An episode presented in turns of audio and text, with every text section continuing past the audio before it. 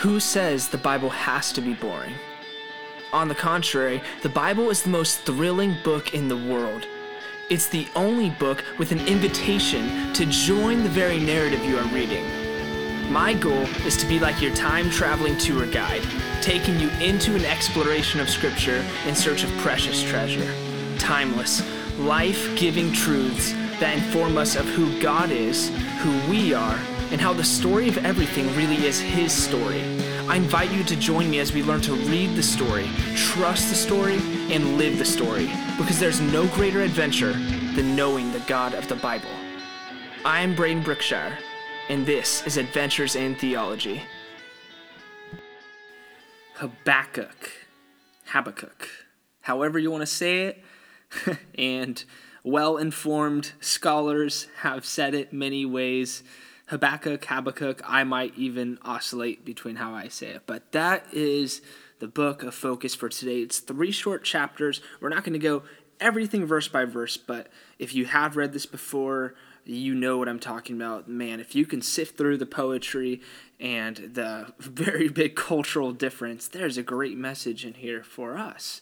And if you haven't read Habakkuk, Habakkuk, I encourage you to read it on your own and take from this as a really good overview um, as it as well. So, if you have ever struggled to trust and understand what God is doing in the world, you need Habakkuk. And some people have, well, rightly compared Habakkuk to the book of Job. There's some similarities between it, but I, I, think there's also a big difference. If you're reading Job, the ultimate kind of question that Job is asking is, well, not Job, but the reader is probably asking is why do bad things happen to good people? That's more of the answer that Job is providing, even though it never really answers that. So that's always interesting. That's a talk for another time. Habakkuk, though, is different. Habakkuk is more so the question is why does evil prevail unchecked? Basically, if, the, if there's a God and he's a good God and he's powerful and all this, then what the heck? Why are things going as they are going? And so that is kind of the plight. And so uh, let's just read the first four verses of Habakkuk chapter 1 and get kind of into it. So we won't go through everything, but this should give us a good start here. Habakkuk, Habakkuk chapter 1, verses 1 through 4. The pronouncement that the prophet Habakkuk saw. How long, Lord, must I call for help, and you do not listen, or cry out to you about violence, and you do not save? Why do you force me to look at injustice? Why do you tolerate wrongdoing? Oppression and, and violence are right in front of me. Strife is ongoing, and conflict escalates. That is why the law is ineffective and justice never emerges. For the wicked restrict the righteous, therefore justice comes out perverted. That is the first four verses of Habakkuk. And now, a, a few things going uh, here about Habakkuk. We don't know too much about this person, uh, this prophet, but obviously, unique uh, about him as a prophet is usually prophets are hearing a message from God and taking it to the people this is kind of the, reverse of that. Uh, but instead of him representing Israel, Judah in more of a mass kind of way, he's representing the, more of the faithful few who are still following Yahweh uh, amongst the really crazy times that they live in. And he's speaking on their behalf. And uh, as one of my friends actually put it, I really like this. He's speaking on the behalf of justice itself. He's calling on God's character uh, to do what God usually does. Like, God, you're the just God, so why is injustice prevailing? And to give you some cultural backdrop about what's going on here, uh, his first complaint in these first four verses aren't about other nations. He's complaining about Israel itself. At this part of the story, uh, if you're not familiar with too much of the Old Testament timeline, this is after what we call the monarchy into the divided kingdom. Israel and Judah are no longer, well, one kingdom, it's two separate kingdoms. The kings are usually evil and wicked.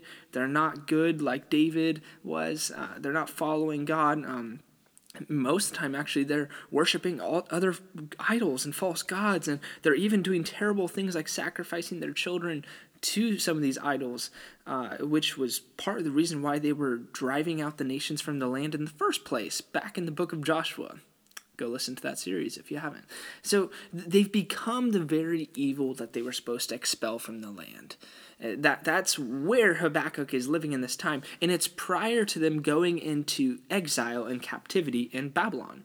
Uh, some scholars estimate that will be about 80 years after Habakkuk's life. But point is, Habakkuk is complaining because he's seen the leadership of Israel, and he's saying, God, this doesn't make sense. We're supposed to be the people who are the light to the nations. We're supposed to be the people who represent goodness and your wisdom and how to walk in your ways. And look at these leaders. Look at the injustice that's prevailing from within. And it's almost like God doesn't hear. You know, at this point, we don't know if Habakkuk has ever had a true encounter with God. We don't know if, as a prophet, he's ever had a uh, word from the Lord or if this is going to be his first, you know, and maybe even only. But, uh, you know, I think for us, circumstances may not be parallel to Habakkuk's. Well, of course they're not. But we probably have prayed prayers where we're like, Lord, we, we call out to you and you don't even listen. You know, there are things in the Bible, and this is a good example in the first four verses of Habakkuk, where there are things recorded in the Bible about God that are actually not true of God. And I know that sounds really weird because you're like, the whole Bible is true. Well, yeah, but, uh, you know, it's kind of like you're reading this, and he is making a declarative statement. You do not listen. In verse 2, talking about God, you do not listen. Well, that's not true of God.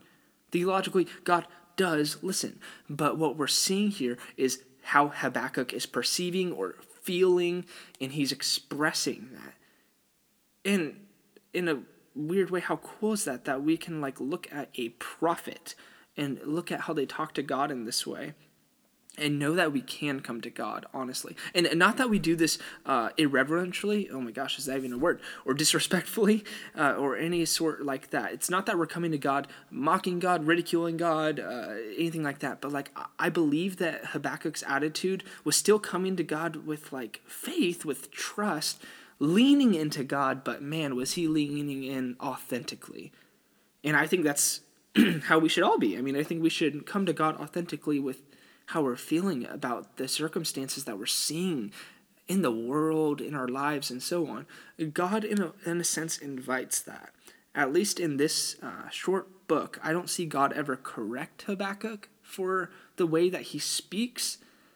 But I think that if we come to God like this, we need to know that uh, we're allowed to come and express and vent our feelings, but our feelings are not always the right indicator of what's actually true about God. And that's what we'll find out here. But yeah, the first four verses, um, kind of some bold words by Habakkuk. But let's see God's first reply in verses 5 through 11. And uh, yeah, this starts to get very interesting. So God actually answers, and he says this Look at the nations and observe. Be utterly astounded, for I'm doing something in your days that you will not believe when you hear about it.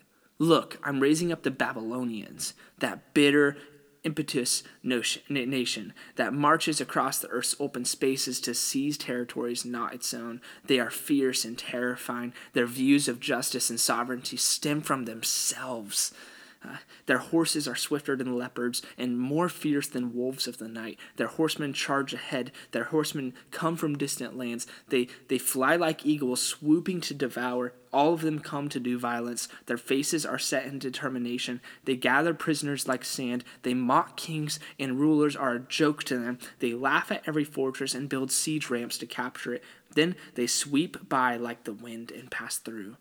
They are guilty. Their strength is their God end of closed word of God. And clearly implied in here is that, like, you know, God sets us up in verse 5 saying, hey, like, Habakkuk, I'm doing something so uh, much bigger than something you understand. So, what was Habakkuk's first complaint? God, injustice is prevailing from Israel. We are not living as the nation we're supposed to live, which is a helpful side reminder. Uh, you back then in the Old Testament, you could have been part of ethnic Israel and not been part of spiritual Israel. Just because you were a Jew by your race and ethnic origin did not mean you were a Jew, as in your faith and your heart actually believed and trusted in Yahweh. And same is true today. Someone could be ethnically Jewish, but that doesn't mean yeah. So it's it's one of those things like we don't really have much comparison for this because it's not like Christianity is also an ethnicity. But if it was, it'd be easy to confuse it. Same here. I mean, Israel as a nation was still a nation at this point, um, but they not all people were actually being faithful to what the religion, if you will, or the faith of Judaism was supposed to be at this point to trust in Yahweh, to be the light to the world, to reach the world. They weren't doing that. And so God responds and says, Habakkuk, no, I, I do listen. You said I don't listen. I do listen. But guess what? Not only am I listening, but I've been planning things. And I'll give you a little bit of insight into what I'm planning. Uh, you know that nation, Babylon?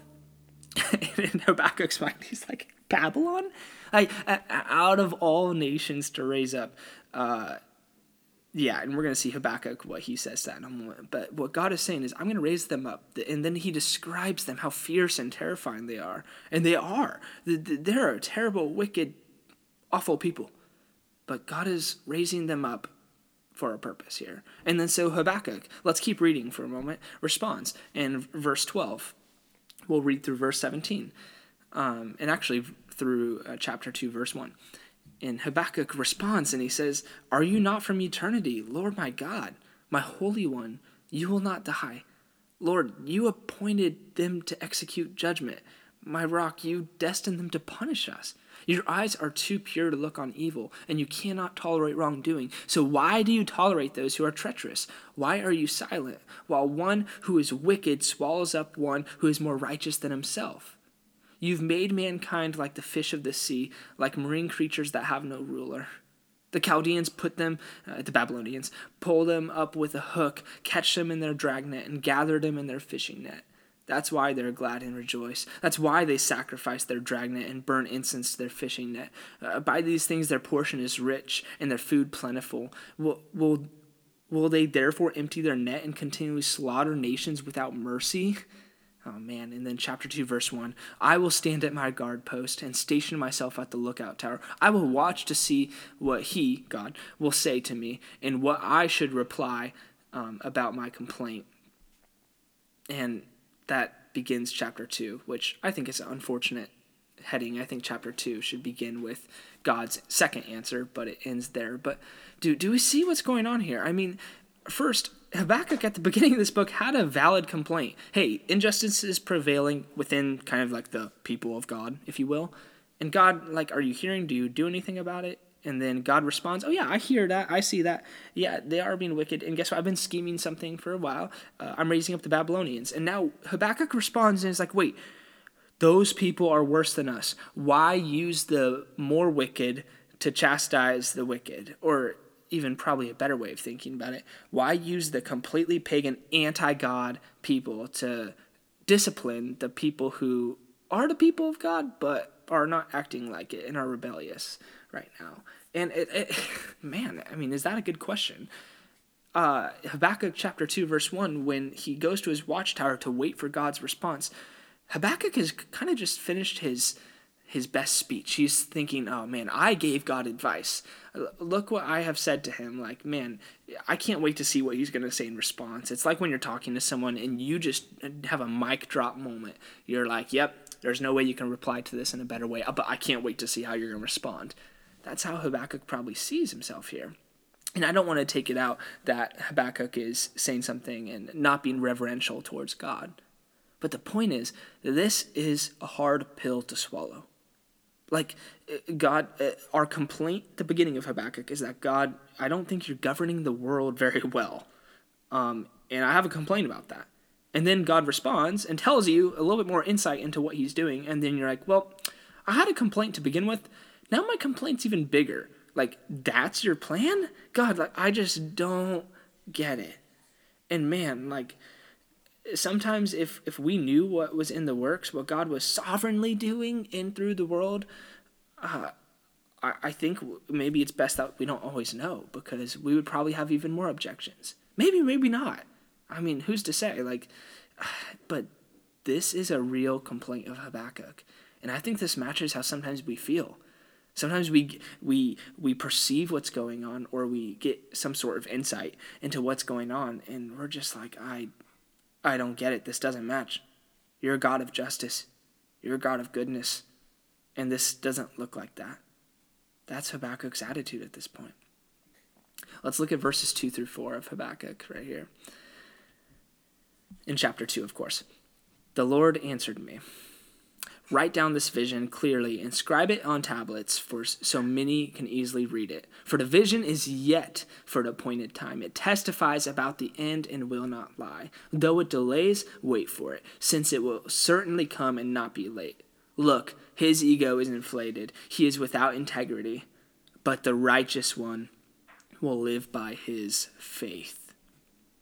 And some translations might say the righteous one will live by his faithfulness faith, faithfulness, the cool thing in Hebrew or in Greek, so whether you're in Old Testament or New Testament, it's actually like same word concept for either one. So faith, faithfulness, it's really one idea. I mean, if you think about it, faith isn't just something that you have all in your head. It's not just something that you intellectually think about. It's, it's something that yes, you maybe will, will you will subscribe to with your beliefs in your head and your heart, whatever, but it bleeds out into your actions. So faith and faithfulness are part of the same token. And so that's why translations of Habakkuk 2:4 will range on uh, the righteous one will live by his faith or his faithfulness.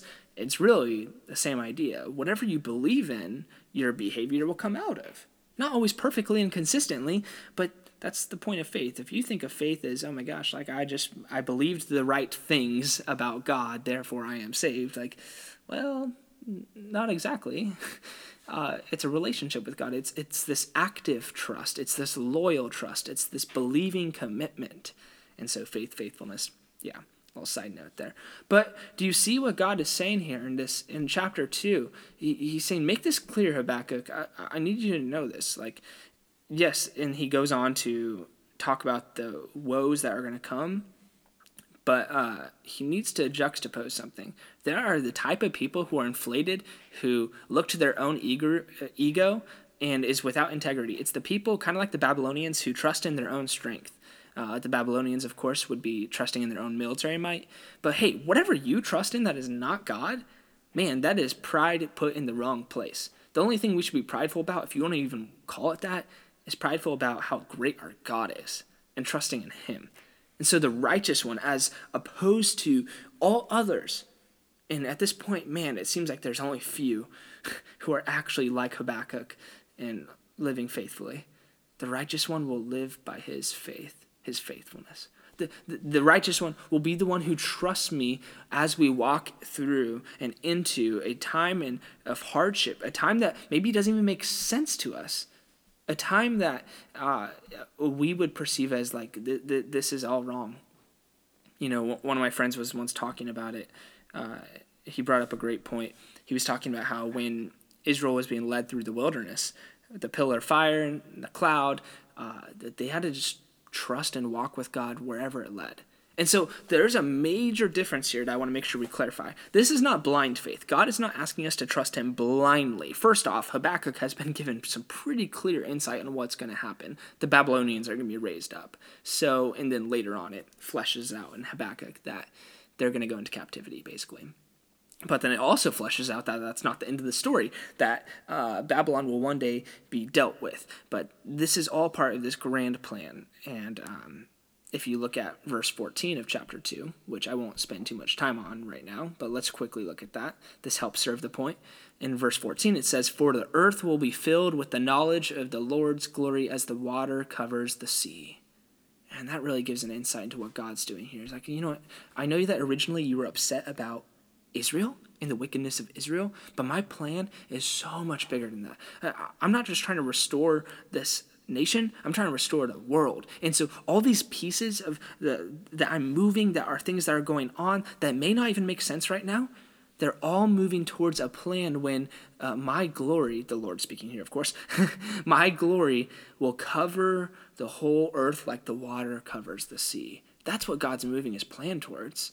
It's ultimately moving towards something really good and ultimately glorious, uh, our good and His glory. But right now, it's times that kind of make the methods don't really make sense to us. We can't see it fully. And so God's not asking us to walk blindly. He's giving us insight into what he's doing as far as at least the end game plan of it all, but it's not blind faith. It's actually really rational faith because we have to learn how to trust the character of God when the circumstances don't make sense.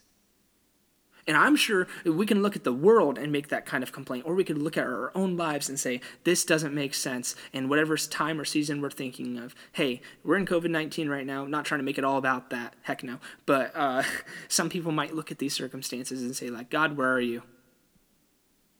And even if we, let's say we do or don't get spiritual insight onto all of that, the point is we get to lean into and trust, as verse 4 says, the righteous one will live by his faith. We are clinging to the character of God, even when the circumstances are something that we cannot piece together to make sense of. So it's not blind faith. Heck no. We have the whole Bible as the track record of God's faithfulness, and He has given us the end of the story and told us how it's all going to play out and we're not we haven't even gotten to that part of human history but we know that the story ends good. So how do we make sense of this? Uh, of course i want you to read habakkuk the rest of it if you haven't um, but i want to skip ahead to the end of chapter 3 so there's more dialogue between god and habakkuk but uh, it really habakkuk starts with this plight and then it gets worse. The news gets worse and ultimately, there's not too much resolve for Habakkuk. Sometimes we have these awesome crescendos where a prophet or a person in the Bible gets this, like, yes, things are going to turn around for my good.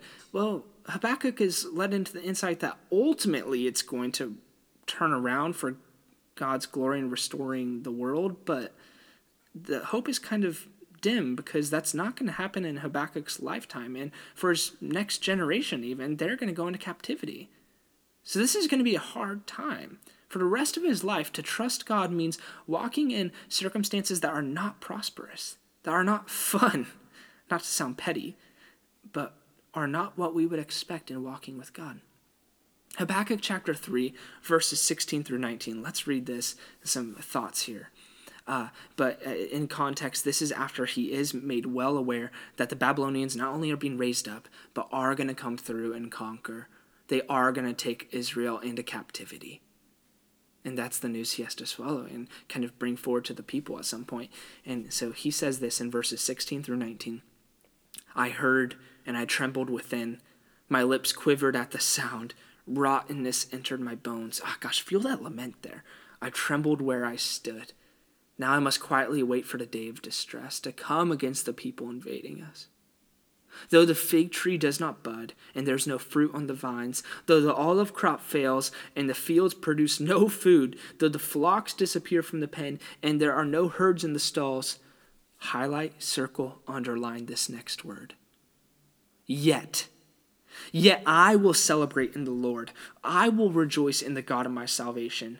The Lord, my Lord, is my strength. He makes my feet like those of a deer and enables me to walk on the mountain heights. I mean, after hearing such bitter news, he feels in his bones. He's he's honest and about how he feels about this. Like this isn't just something like, oh, things are gonna be terrible. Uh, I don't care. No, he feels that the lament, the realness, the severity, the weight of what is going on in his world, like we can feel the weight of what goes on in our world. And then as he waits for this, trying to be the man who trusts in God, he realizes that this means that prosperity in his own life will just not exist. Though the fig tree does not bud, though the fruit of the vines and the crops fail, basically his very livelihood uh, in that day and age as a farmer, as, an, as someone in agriculture, that's your life, that's your food, that's your means of making money. But like I said, highlight, circle, underline the word yet. This conjunction, this word of transition, transition, I mean, blows my mind because even though he doesn't get some great news, there's something great that happens in Habakkuk's heart. He says, I'll celebrate in the Lord, I'll rejoice in the God of my salvation. And then he like compares his swagger to that like a deer uh, prancing on mountain heights. Like, what the heck? And I, guys, I wrestled with this text so much. I don't get it. I don't get how he's able to do this. How is someone who's able, hearing such bad news and knowing that's not going to get better in his lifetime and even in the generation next to him able to like have such dare I say resilient joy? I think the pattern in the Bible is that we think that we're on a quest for explanations, but the truth is we're really on a quest for encounters. We think that we want uh, rationale and logic explained to us as to the why, why things are happening the way they are, but I don't think that's what really satisfies us. I think what we really need, whether we consciously know it or not, is a true encounter or maybe encounters with God. Whatever that looks like, in the variety of ways that God does that in each person's life. Still true through His Word, all that, not contradicting the Bible, anything like that, but the way that God interacts and uh, creates an, an encounter with us that changes us. Here we are most time praying for the circumstances to change. And yes, sure, sometimes the circumstances do take a turn. But what if when they, what, what if when they don't? And so you see, I think Habakkuk actually models what Habakkuk 2 4 says about the righteous one living by faith, which is such an important passage because it's even picked up in the New Testament by Paul, used in, in Romans, it's used in Galatians, it's even used in the book of Hebrews. And so uh, this idea of the righteous one being marked by living by faith um, and trust in God really inspires us that that doesn't mean that we have to fully understand the picture we can follow God in what we perceive as dark places because we are clinging to the character of God.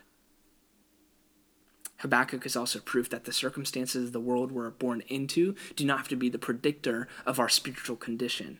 We can, we can experience this triumphant joy even when it doesn't make sense. And perhaps that's part of the reason why it becomes like such a testimony to those around us. Because, I mean, how much of a testimony is joy when all things are going well? Sure, that's cool and all. Um, I wish for that too. But how about the times when things are not going well? How about the times when uh, the circumstances, like we've been drilling here, do not make sense, and you have this resilient joy in God? But it's real. It's not like a joy that is uh, impervious to things going on in the world it says, But my joy triumphs over it. In fact, the very word used for it in verse 18, when it says, Yeah, I will celebrate in the Lord, this is kind of like this triumphant joy. And if you think of triumph, triumph overcomes something, it triumphs over it. So this is triumphant joy. Although the circumstances are dim, triumphant joy prevails. So let's bring this to a sort of close here today. Uh, if I had to sum up the message of Habakkuk in kind of a cool way, I would say it this way Habakkuk inspires us to learn to trust the story even when we don't like the chapter we are in. I want to say that again. Habakkuk inspires us to learn to trust the story even when we don't like the chapter we're in. And guys, most of us, or some of us, we don't like the time we live in. We wish we lived in a different time or in a different place or in a different season or a different circumstance. Uh, we don't always get to choose those things. There are some things we get in our grasp of control through our choices. Yes, our choices are real and uh, let's use our choices wisely. But there are some things that are so much bigger than us, so much bigger than Habakkuk, that those things that are uh, beyond us, that God is, God is sovereignly controlling, that are not within the constraint of our choices, we don't always get to choose those but we do get to choose what we do with those times. And like Habakkuk, this doesn't mean he sits passively by and just accepts the fate of everything. No, this is someone who says, you know what, it's going to be hard, but I'm going to be faithful. Especially because hope transcends needing to see deliverance in the here and now as Christians, as believers in God, we know that hope, uh, uh, in fact, life for us doesn't have to end here. Our hope doesn't have to end here. God is working on a plan that's so much more grand. It, it's not in the here and now, it's in the life eternal and what He's going to do in the grand restoration of it all. So let's be honest. If we had the pen in our own hands, we would write the story very differently. There'd be things we would change and things we would add. And one of the hardest things to accept is that we're not the authors of this thing we call life. Life is not a concoction of billions of autobiographies colliding into one another. There's only one author God. And he's the main character, and no one rivals his central arc of the story. God is the author of history, but that does not mean we're puppets forced into act a certain way of predetermined fate. We're not disposable pawns in the hands of God. Rather, we are the object of his affection. The reason he is adamant about holding the pen that controls the meta narrative of life is because he cares about us. In fact, I think there's so much wisdom in this quote from uh, a, a, previous preacher named J.M.L. Monsabré, who once famously said this, and I quote If God would concede me his omnipotence for 24 hours, you would see how many changes I would make in the world. But if he gave me his wisdom too, I would leave things as they are. Habakkuk's dialogue with Yahweh communicates one overarching message that the, the life of God's people is a journey in learning to trust the story. Which, if you haven't noticed, is one of the mantras of this podcast. To read the story, to trust the story, and to live the story. It's one of the reasons why I love the message of Habakkuk so much. And so, uh, as we close today, wherever you are today, I want you to know that if Habakkuk could speak of abounding on mountaintops like a deer with such triumphant joy, gosh, just really meditate on verses uh, 18 and 19 of chapter 3. Reread those over and over and again because the context of Habakkuk makes that passage so much more powerful. If God, if Habakkuk could have that kind of triumphant joy in such terrible times, we can too. After all, we know how the story ends, even more than Habakkuk did. We know so much more. We know that God, as the good author, will not let evil and suffering win. Trust Him, trust the author, trust the story. And we'll see you next time on Adventures in Theology.